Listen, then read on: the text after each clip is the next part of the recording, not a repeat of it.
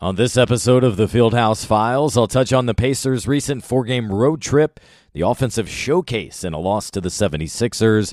And then this will be fun. I'll bring on former Pacers writer Conrad Brunner. You haven't heard from him in a long while. Well, he'll join to share stories of longtime PR director David Benner, who we lost one week ago. And then Justin, a Pacers fan from Down Under and part of the Paceroos podcast, talks about his recent visits to the States to watch the Pacers. I know that Fieldhouse Files has a prolific following. You know, I just want to be careful about sharing too much with the world.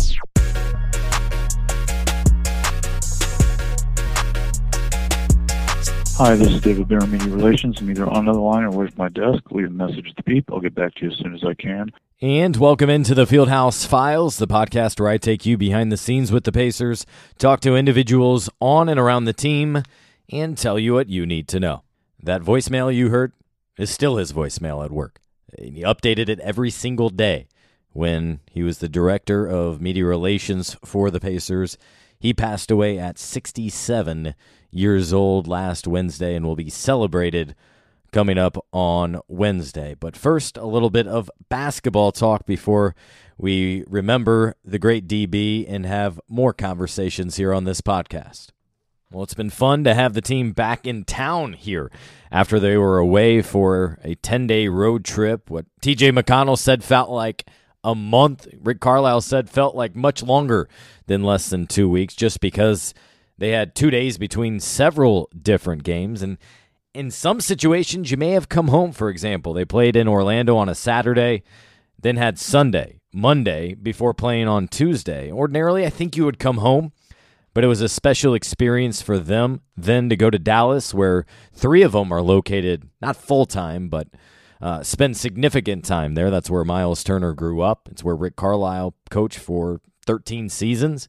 And it's where Buddy Hield has a house and spends a lot of his off seasons. And one of the special things that they did there, the idea of Rick Carlisle and assistant coach Lloyd Pierce, was to hold morning shoot around on that Tuesday morning at Buddy's home, which has a, a couple courts and baskets. And there's been many teams that Buddy has opened it up to in terms of, you know, maybe an AAU or a local college, for example, to use it. That's in large part why he built it. So uh, he could get t- court time in all the time. That he never had to try to go find a, court to get shots up and that type of thing in the offseason. It's a spectacular house, second only to Tony Romo. Rick Carlisle told me in the preseason for a story I've been working on.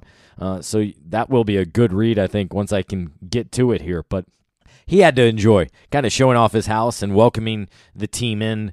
And then they went on to get a big win.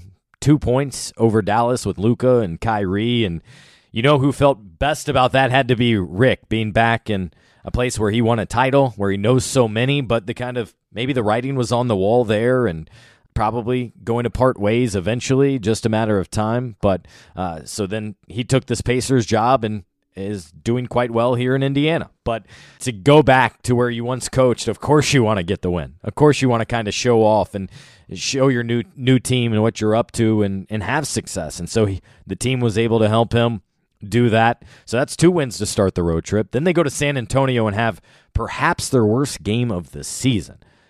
Don't even score 100 points. Not going to spend much time on that. Uh, it was just a pitiful experience and showing from that whole group. Then to wrap up the road trip, four game trip, they went over to Chicago where they got the win thanks to Tyrese Haliburton nailing a three over Patrick Beverley. And you have all of that fun back and forth and good drama, if you will. Uh, how Tyrese leaning into all that Patrick Beverley had to say after the last time they met and all those different things. And, and, again, it shows how Tyrese is not afraid of taking the big shot. In fact, he has the confidence and wants that shot. Uh, it's good to have the Pacers with another player that loves it. Chris Duarte, really good at buzzer beaters. So they went three and one on that road trip. And more than anything, what I believe that road trip was about was this team continuing to build, to grow, to get to know each other. More about coming together as a team, reemphasizing team principles. Sometimes things that you preached in training camp and early parts of the season can get lost or you just get away from. You're not practicing not nearly as much as you used to. And so I know for Rick, the coaching staff, you know, it's it's getting guys to be selfless. It's getting them to play together and understand each other's tendencies. And there's been changeover, right? So the bench unit hadn't quite had that. TJ McConnell was talking about that this week, how, uh, you know, they're starting to feel some continuity finally, maybe with that second unit. So that's something that was helpful. And maybe they learned and grew from that San Antonio loss and how that performance and, and that mindset and certainly other things are unacceptable. On this road trip, they more than just going to Buddy's place in, in Dallas. You had the team have a, a night out at Nick and Sam's Steakhouse, which that's the St. Elmo's of Indy, uh, but for Dallas right there, uh, there's a back room. It's where Rick and the Mavericks used to spend a lot of time and have team dinners and, and those sorts of things. Rick was joking how he saved up all his uh, money on the team credit card to splurge. I'm sure it was five figures. It had to be. Um, because one of the cool things that I've realized about Rick and heard from others in talking is those events are not just players or not just players and coaches. Everyone is welcome. You're talking about trainers, uh, support staff, uh, broadcasters, everyone.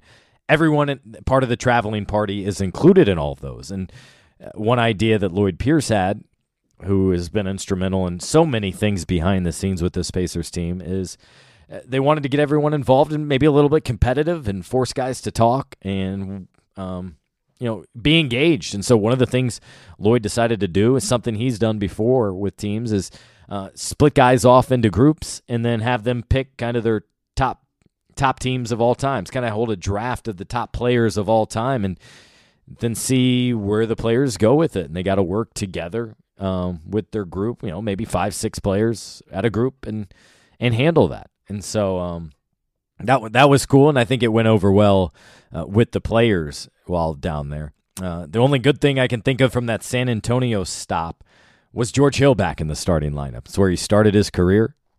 Um, he still has a home there. He has a ranch nearby. That's definitely on my to do list. See if I can go down there and do a story with George Hill at his ranch, which he loves. It's peaceful, it's quiet, it's away fo- from professional sports and that life, and he can just be him and hunting and listening to country music and that sort of thing. The other visual I loved was seeing his oldest kid, Zayden, seven year old son, out on the court with the team before the game, putting up shots, you know, passing to James Johnson, other stuff. That was really cool. Uh, one of my favorite things in recent years in terms of family was having Luis Scola's kids in the locker room.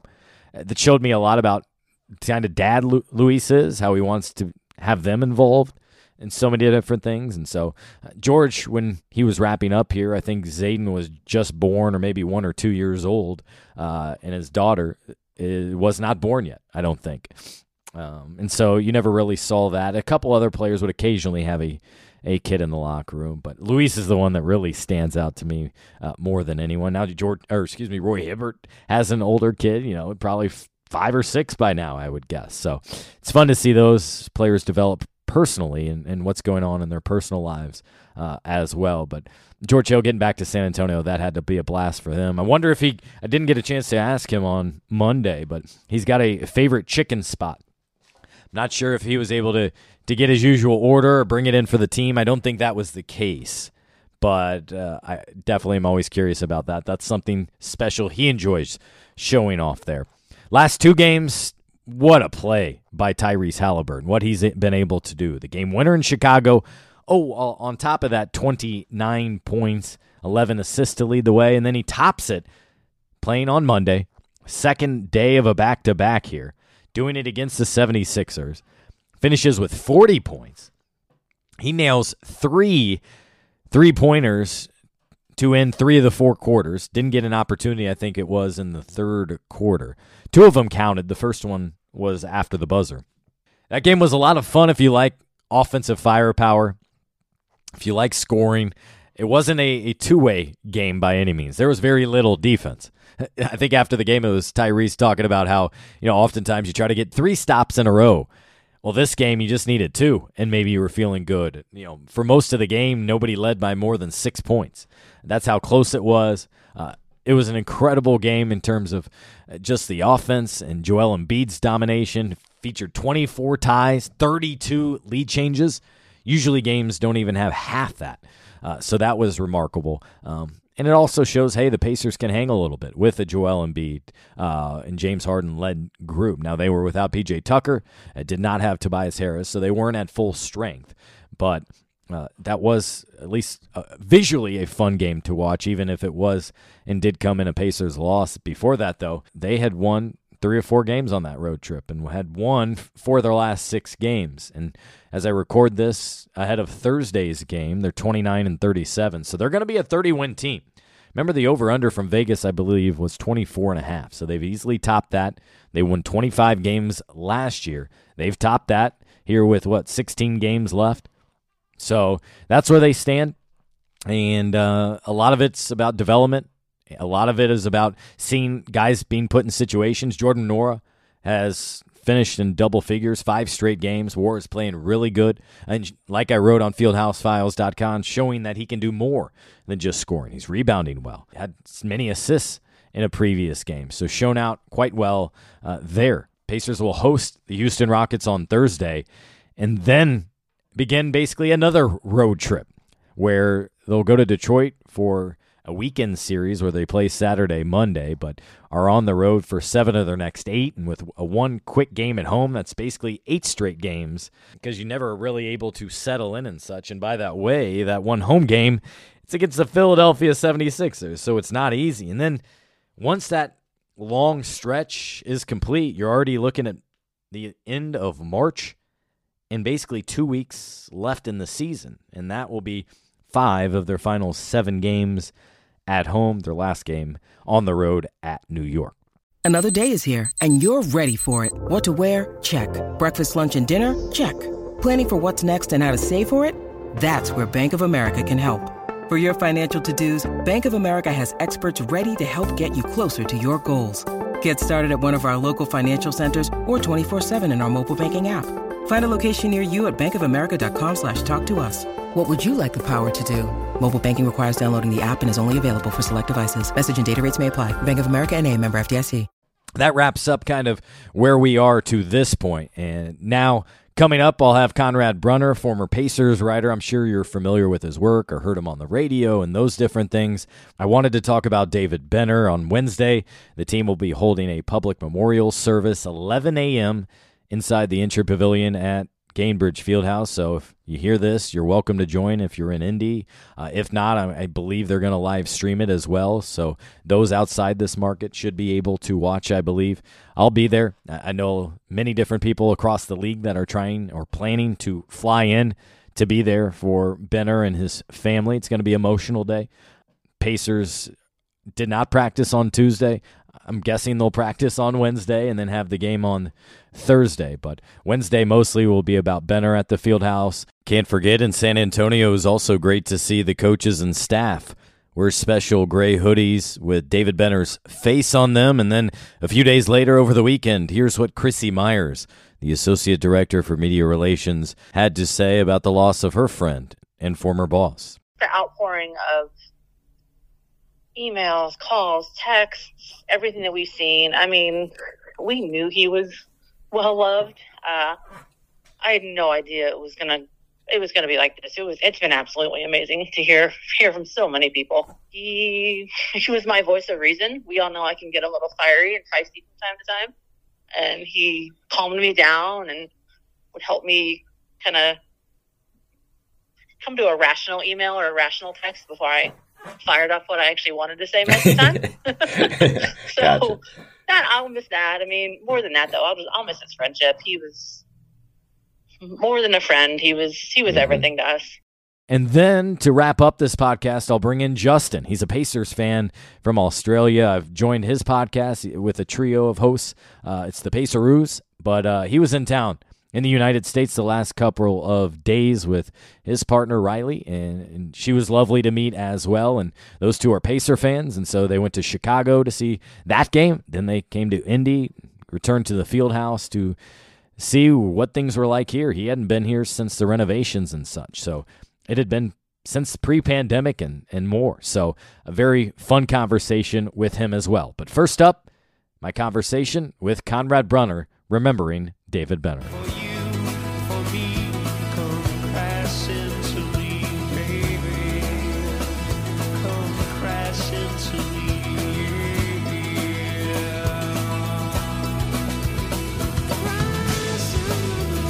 All right, you read his work for more than a decade, and our time on the beat overlapped for many years as he was a good veteran influence. It's Conrad Brunner. And Conrad, first of all, can you kind of update us fans on what you've been up to the last several years, kind of in this retirement life, and what has it been like for you not living day to day by the Pacers' schedule?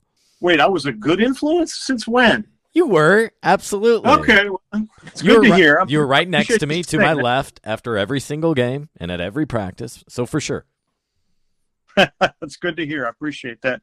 No, I uh, I found out that apparently I was destined to be retired because this is uh, this has been the most fantastic. Um, you know, just from a personal life standpoint, it's just been fantastic. I mean, uh, I, I remember back in the old days, I used to argue with Donnie because we were both convinced he was convinced that I was going to work forever and I couldn't do anything but do what I was doing and I was convinced that he was going to work forever and would you know would would always be in that arena one way or another and I said I said Donnie you know good and well I've got a lot of things I have a lot of hobbies a lot of things I like to do that that my life will be full when I retire and he goes brother one day your phone's going to ring and it's going to be me and I'm going to just laugh and say three words. I'm on the beach. Donnie, that's four words. Whatever it is, it's I won't care. I'll be on the beach. That's he didn't retire and he seems to be happy. And son of a gun if I didn't retire and I'm really, really happy. I didn't plan to. It just mm-hmm. kind of happened uh, due to circumstances over at the radio station. I was like, you know what? Nah, this I guess this is it. And it, it's it's worked out. That's so good to hear. And on top of that, you did beat Donnie to retirement. He's now retired, well, but yeah, I, only because I had to. Only because only because no one would hire me. Retirement is sometimes forced when you can't get another job. The other challenge, though, is and especially for athletes because they are so young, but you always wonder about what's next. Will anything pique my interest or keep me busy? And so I'm glad you've absolutely found that. It's good to talk with you. I hate that it's under these circumstances, of course, but wanted to bring you on to talk about our friend David Benner, who passed away. It's now been a week. Uh, it was fantastic at the game on Monday night. The team honoring him by you know all kinds of different things. A photo, notably, and leaving his seat open right there at the scores table next to Dean Haviland. But uh, we knew it was coming. Um, maybe not so soon, but just what was your kind of your first reaction to see we lost Benny? Just 67 years old, and the biggest disappointment, more than anything, I think, is the fact that he was barely into his retirement, so he didn't really get to live that life. Yeah, and, and he had he had some good plans too. That it's um, it's hard for me to think of David and not smile. Um, and, I and I know this is a difficult time, and his family's going through, um, you know, just you know, very, an incredibly difficult time. But my memories of him, and I, I was fortunate enough, and you know, fortunate enough to be able to visit him when he was in hospice, and we were able to have a you know good chat with some friends, and you know, just kind of closed doors that you you know you don't always get that chance, and I, and I felt like that was a an important thing to be able to do for him and for me, and you know, the, the, I'll tell you this: I, I always knew Benny was funny, and I knew he was smart, and I knew that he had p- the patience of Job, but I never really appreciated how tough that son of a gun was because to deal with what he dealt with for the off and on for the better part of two decades. I mean, Scott, this was a guy that wore at work a a, a chemo pump on his belt while working. So this this is a guy that um, you know he, he you had there's nothing that was going to keep him away from the Pacers that uh, other than this, I guess. And we all have our times when we complain and such, but I honestly can't remember him ever complaining about his circumstances or visibly showing how he was having a tough day. As as we've all you know, he we know he's that curmudgeon, right? Like that's part of who he is. Uh, you know, he can get irritable about certain things, but I never heard him really complain about this. And you're right, it it was not just new. This is his third bout with cancer that lasted more than a decade you know, Benny Benny was one of those guys that had this. It seemed to be limitless patience and tolerance and calm, uh, and it served me very well. Uh, both when we were on the beat together, mm-hmm. and I was young and energetic and enthusiastic and aggressive and go go go go go, and he was like, "Calm down," and you know, and then when I the Pacers, you know, I navigating working in a franchise for me was really challenging at time. I mean, really challenging at times. And I had he not been there, I'm not sure I would have lasted six months. But he was there, thankfully, and I, I was able to last 11 years. And um, yeah, he's he's just he's one of those special people. And it, it to me, I have to say, it's been really heartwarming to see everything the Pacers have done how I mean, I saw a big article on ESPN about it. I, you know, you never know what the reaction is going to be, but it just tells you how universally loved and respected this guy was. And Scott, you're there. I'm not. I have got to get one of those shirts, man. Yeah, there's something special about him in, the way in which he approached the job and to last that many years, quite honestly. That is difficult in this day and age. You see turnover and new head coaches bring in their own guy. And so for him to last and and I think as I forget who said it, someone within the organization, he was the biggest advocate and also the biggest protector. I think for the franchise, we did. We all never always got along with him. Certainly not. That that's part of the job. But you could at least understand where he was coming from and, and why he took a position he took. Yeah, and again, his his limitless patience. You could always tell. Like with me, Scott, you know this. Yeah. Everyone within a three mile radius could tell when I was having a bad day. Uh, it was a little tougher to tell with Benny because he just always was so level headed. But every once in a while, he got what we would call the round mouth. When he was mad and he was having a bad day, or if he was, you know, if, if he was in one of, you know what I'm talking about. His mouth would kind of form this mm-hmm. little round shape, and you could, you knew the next few words coming out were not going to be polite or pleasant. But yeah, yeah, the other beyond those rare times though, he was I mean, for every he was a counselor. You know, he he counseled people. He gave advice. He Uh, it just it, the number of ways that he positively impacted people's lives. I'm I'm just going to speak for me. For my impacted my life. I I don't. We don't have enough time. We just don't. It's notable that to me that you mentioned that because in our last conversation, I feel kind of selfish now.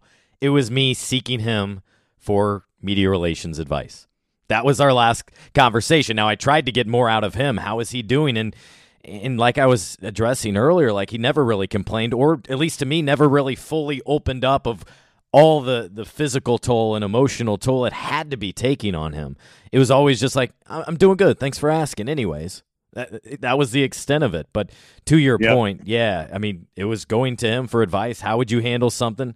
This is tough, and you know, he sat me down and very straightforward. Said, yeah, this is difficult, but maybe try this, this, and this, and, and see where that takes you. He, uh, I'll, I'll, tell you a funny story in that regard. Way back, I mean, way back, uh, when we were both beat writers, he was at the Star and I was at the News. Mm-hmm. Uh, he was obviously much more established in Indianapolis, and I was kind of the, you know, the smart aleck newcomer.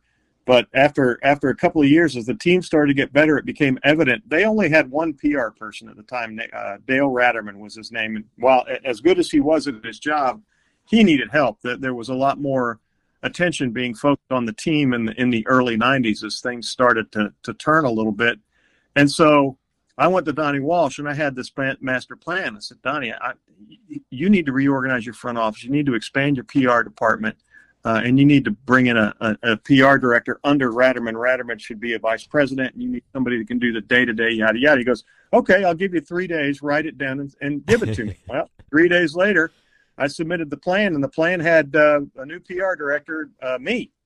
Uh, I was I was supposed to I was doing this because I was trying to trying to get in then. I thought, you know, I that that would be a great way for me to get off the road and mm-hmm. you know have a regular job because at the time you have no idea how much a PR guy works the hours you know you, you think it's a 9 to 5 job Monday through Friday and it, it, and you think it's more stable and it's really not it's just nuts but long story short my plan was to get me in that job well Donnie approved the plan uh, he approved the plan he made some restructures to the front office he he added the PR director's job but he gave he he left it to Ratterman to make the hire, and Ratterman hired Benner.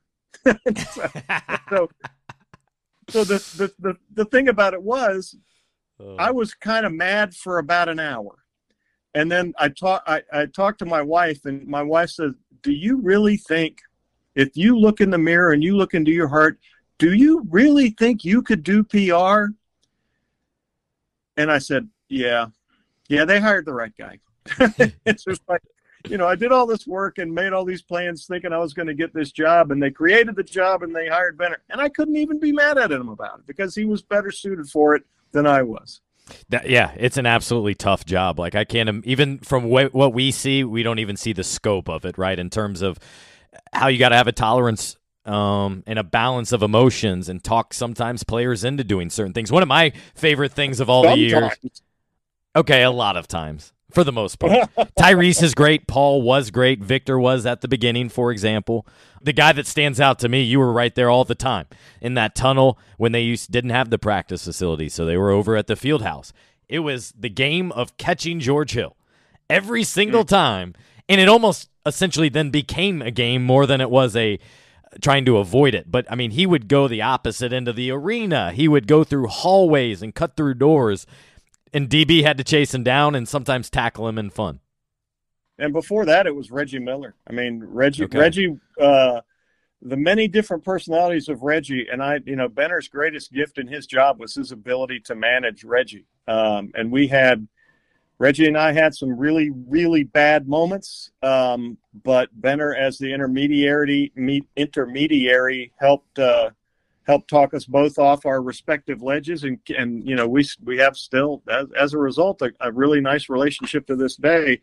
But Benner, Jermaine O'Neal, I mean, think of- he went through all the club nightclub stuff and the just the brawl, just the number of things that he had to deal with in that position, and you know comes out of it, you know, looking looking like like like a great professional that the Indiana Pacers should thank their lucky stars that they had. Yeah, because that could not have been easy. And the thing that stood out to me about that, and and a variety of things, is he didn't mind that you were writing about it. It's news. It's you absolutely have to cover it. Again, the quote that's stuck in my mind is positive or negative, just be fair.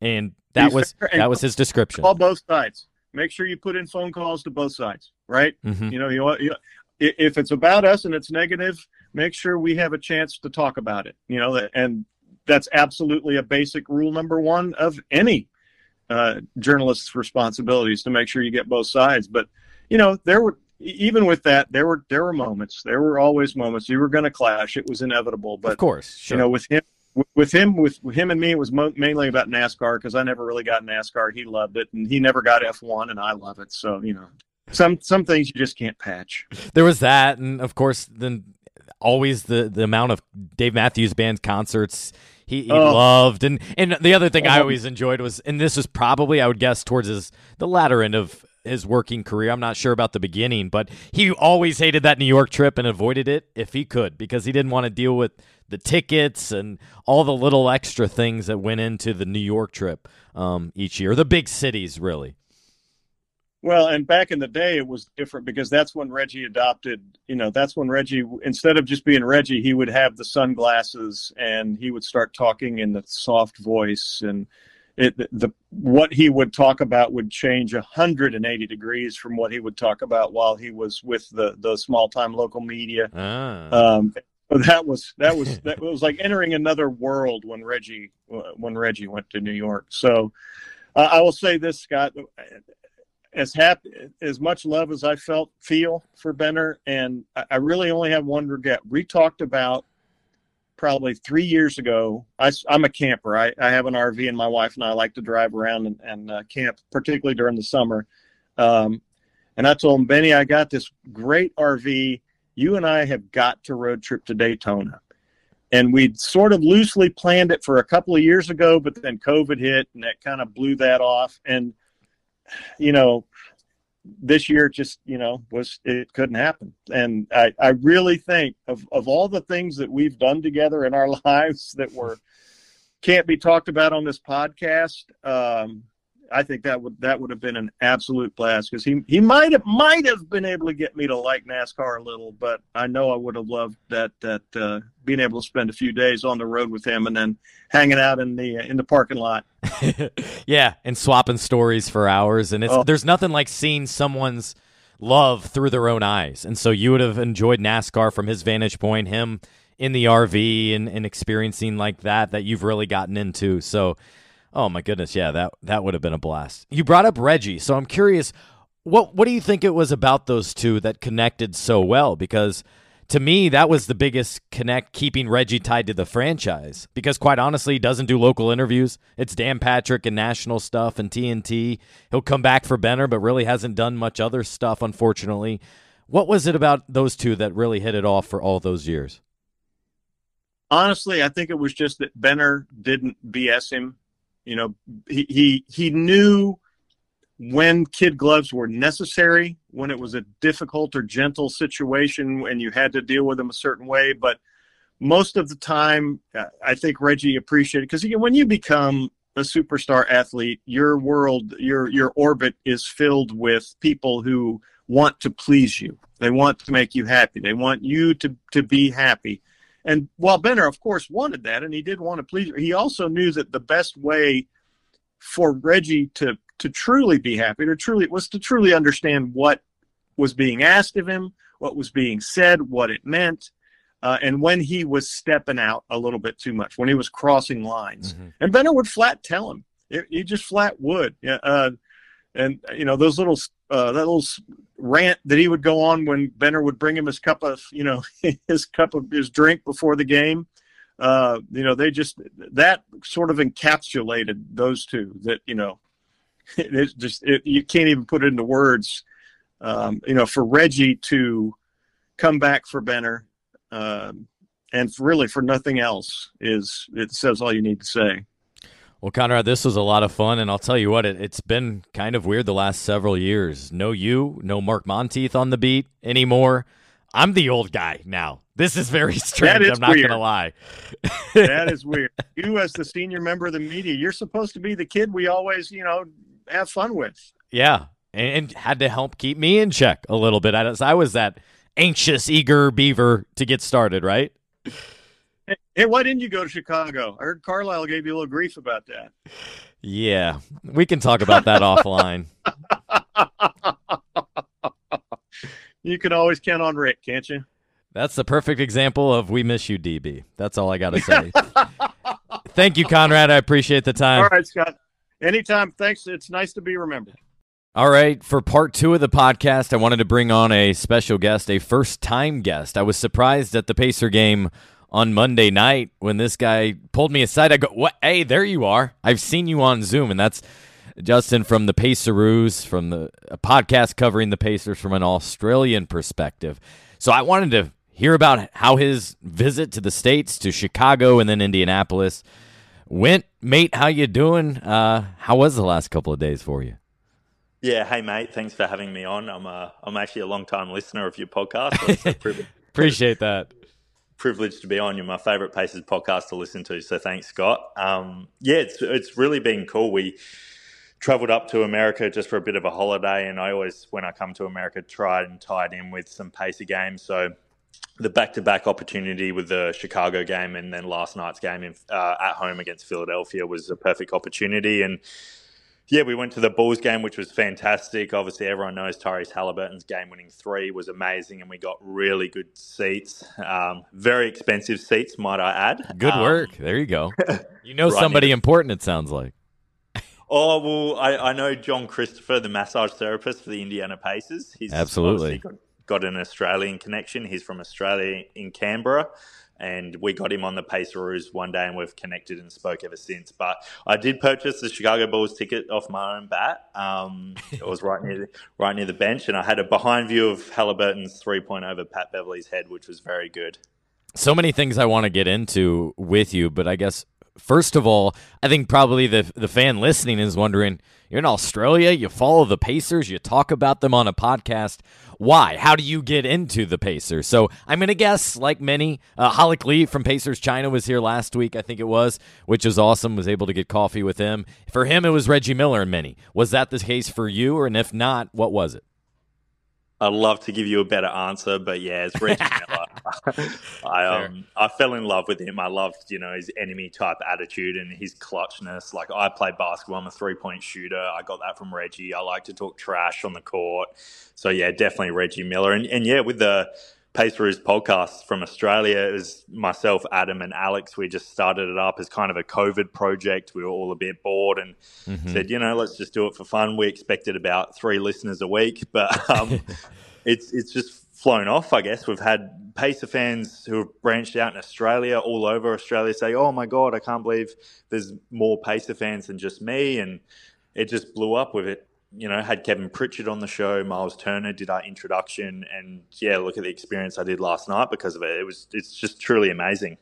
Yeah, and I've been on that podcast. You guys do a great job, and I think I'm pretty much Riley, Alex's agent here. I don't know why the Pacers have not hired him as their video guy from afar. I don't care that he doesn't live in Indiana. He's the best guy doing Pacers videos, and he has been for like a decade now. Um, but uh, so so you get to Indianapolis. That was not your first time, as you explained to me. You had been previously, um, but the building was much different. Uh, I'm sure you still take time. Maybe did you get time to maybe go to the Reggie Miller portrait or mural downtown? Anything like that? What stood out to you, Justin, about this visit for you? To be honest, it's just how nice the Pacers staff is. That's what stood out to me the most. Just having interactions, even with yourself last night, Scott. You know, coming up to you, you didn't really know I was there, and just chatting to you, and you were so friendly and talking for ten minutes before the game about everything going on. So I, that's kind of the biggest thing I've got out about it. I was lucky enough to do a little tour of the stadium yesterday and met Good. met some extra staff and. Um, yeah, it's a, it's just truly amazing how I know I know how lucky and privileged I am. I know if I was a Lakers or a Golden State fan and I was traveling from Australia, they, they wouldn't care at all. They'd just be like, oh, yeah, whatever. We get Australians here all the time. But the Pacers, every time I've come here, you've mentioned I've been here a few times. For the OG Pacer fans listening, I was part of Roy Hibbert's Area 55 and um, he was amazing to me. But yeah, they just, they go above and beyond for me every time I'm here, and I, I can't be thankful enough. And the Reggie Miller, Miller mural, I'm, I'm, that's on my to do list. I okay. definitely want to get to that today before I leave. Yeah, you absolutely have to. It's a wide open parking lot. You and your partner Riley can get in there, get a couple photos. You'll absolutely love that, and uh, the your podcast hosts, your co-hosts, will be definitely jealous about that experience. Uh, something we briefly talked about before the game was you're like, "Hey, should I ask a question?" I was like, "Yes, of course you got to ask a question to Rick Carlisle." So there you were post game with a few of us that are there each game, and you grab the mic. And what did I tell you? First of all, he commented on the accent. I'm sure you're used to that by now. But you need to explain to me. Maybe I'm not cultured. What was the joke about a knife? Do you understand that? Because I didn't. Oh, I was so nervous. I'm glad, I'm glad, you and Tony East kind of revved me up a bit to ask a question because you have to. I didn't want to. Yeah, I had to. I didn't want to make all you professional guys look, you know, oh, this Australian's just asking a stupid question. But yeah, look, when he overspoke me about the knife thing, I was like, what is going on? But I messaged a few mates back home, and you know, I think it's off The Simpsons where like some guys like, oh, you know, it's a knifey spoony thing, and Crocodile Dundee and that sort of thing. Huh. Um, okay, and I've but, never yeah. seen The Simpsons, so that that makes sense why maybe I don't get that reference. Yeah, but it, it was very interesting. I lost I lost my train of thought. I was like, oh my god, what I was going to ask him. So mm-hmm. um, I'm glad I got it out in the end. And the Pacers actually used the question and answer about Haliburton on their team graphics, so I was pretty pleased with that. Yeah, you you elicited a really good, thoughtful response from Rick about Tyrese and what he continues and to mean to this franchise and how he has not even reached his ceiling just yet. So, yeah, I know I'll be using it. I'm sure some of the other writers will as well because it was a really good quote about kind of encapsulating what Tyrese means to the means to this franchise. And I guess from afar, what have you observed? What do you like about Tyrese both as the player and now the face of this team? It's amazing, as you know, Scott, and all the other Pacer fans. The last probably three to four years has maybe been a bit of a struggle to watch the team day in day out. If you're a yeah. avid fan or, or cover the team, if you've watched all 82 games like I have, it's it's been a bit of a struggle. And I, I got the opportunity to sit down with Tyrese for five minutes last night. Hey, look at yeah. that! I didn't yeah, know about that. Well done.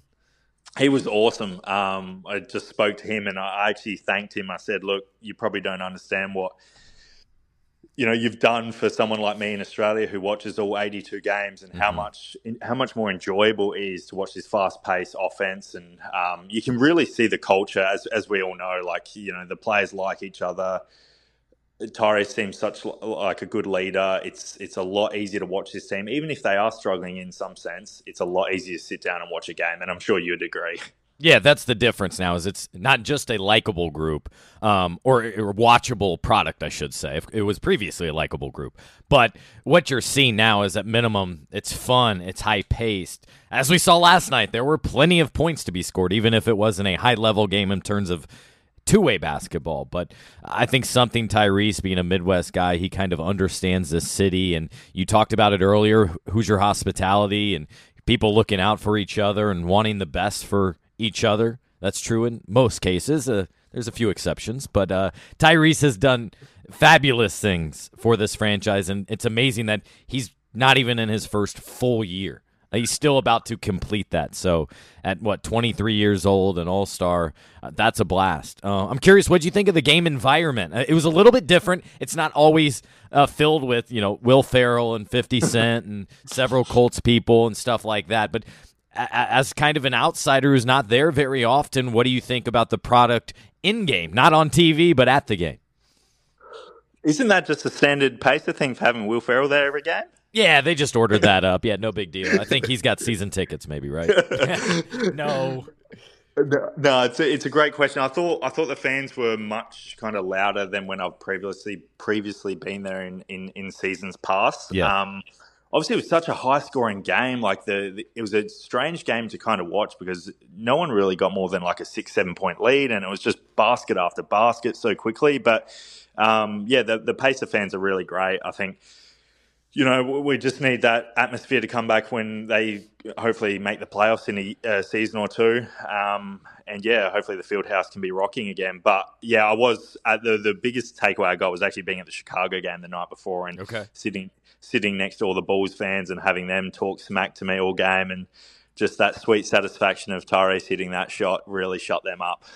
Who do, who do you think your typical Australian NBA fan is, is rooting for? Um, is there? Any, I mean, I, the first guy that came to my mind was Joe Ingles, um, uh, yeah. that tall point guard who used to play in Utah. I can't mistake. He didn't really pan out. That was the other guy I was thinking about. Oh, Patty Mills. Exum. Yeah, Exum. Patty Mills, maybe. But who else I, should I be thinking of? Yeah, Patty Mills is probably the the country's favourite, okay. just mainly because you know the Olympic he carried the team for their first bronze medal ever. Yep. Um, I'd say Josh Giddey's up and coming. Like a, a, lot of people are starting to really love Josh Giddey's game. Just played in the NBL with my hometown team, the Adelaide 36ers. He's really up and coming. Um, yeah, Joe Ingles is a fan favourite as well. Uh, look, I don't think many Australians like Ben Simmons too much with everything that's gone on, and he's he's trying to kind of put a bit of a dent on Australian basketball worldwide, which is isn't very um, good. But NBA wise, you know, I think a lot of Australian fans just just follow players. They'll they'll follow whatever team LeBron's on, or sure. you, you know, oh, I just like Luka. I like watching Luka play. Whereas you know, I'm just an avid Pacer fan. No matter who who's on the team, that's who I'll follow, no matter what. I want to go back to your relationship, and one of the reasons you were there was uh, one of the massage therapists, John Christopher, an Australian and Aussie, and uh, you know he's done great work. The the players really seem to latch on and like him. I haven't really got a chance to interact or grab a beer or anything with him by any means, but uh, what has that relationship been like for you? Striking that up and and kind of having one of your own within the team, maybe. I, I actually can't express words how, how great it is. John has got to be one of the nicest people I've ever met in my life, and I'm mm-hmm. not just saying that for the podcast. He, you know, it's the first time I met him two, three days ago in person. Obviously, we have zoomed on our podcast, but just having that Australian connection on the Pacers is really unique. And you know, he we, we had dinner with him one night in Chicago. He's taken time outside of his personal life and business life to kind of reach out to me and Riley and just give us an amazing experience that I guess money can't buy with just really like I, have seen how he works with the players and how much the players love him. I saw that interaction yesterday where he was talking to Tyrese and you know Buddy Hield, and the, you can just tell the players absolutely love him. He's got a really unique connection with TJ McConnell. They they share you know stories about wine, and they actually shared an Australian wine from my home state, which I asked TJ McConnell about last night. Um, but yeah, it's just it's just fantastic. I can't thank John enough and the entire Pacers team for kind of everything they've done for me.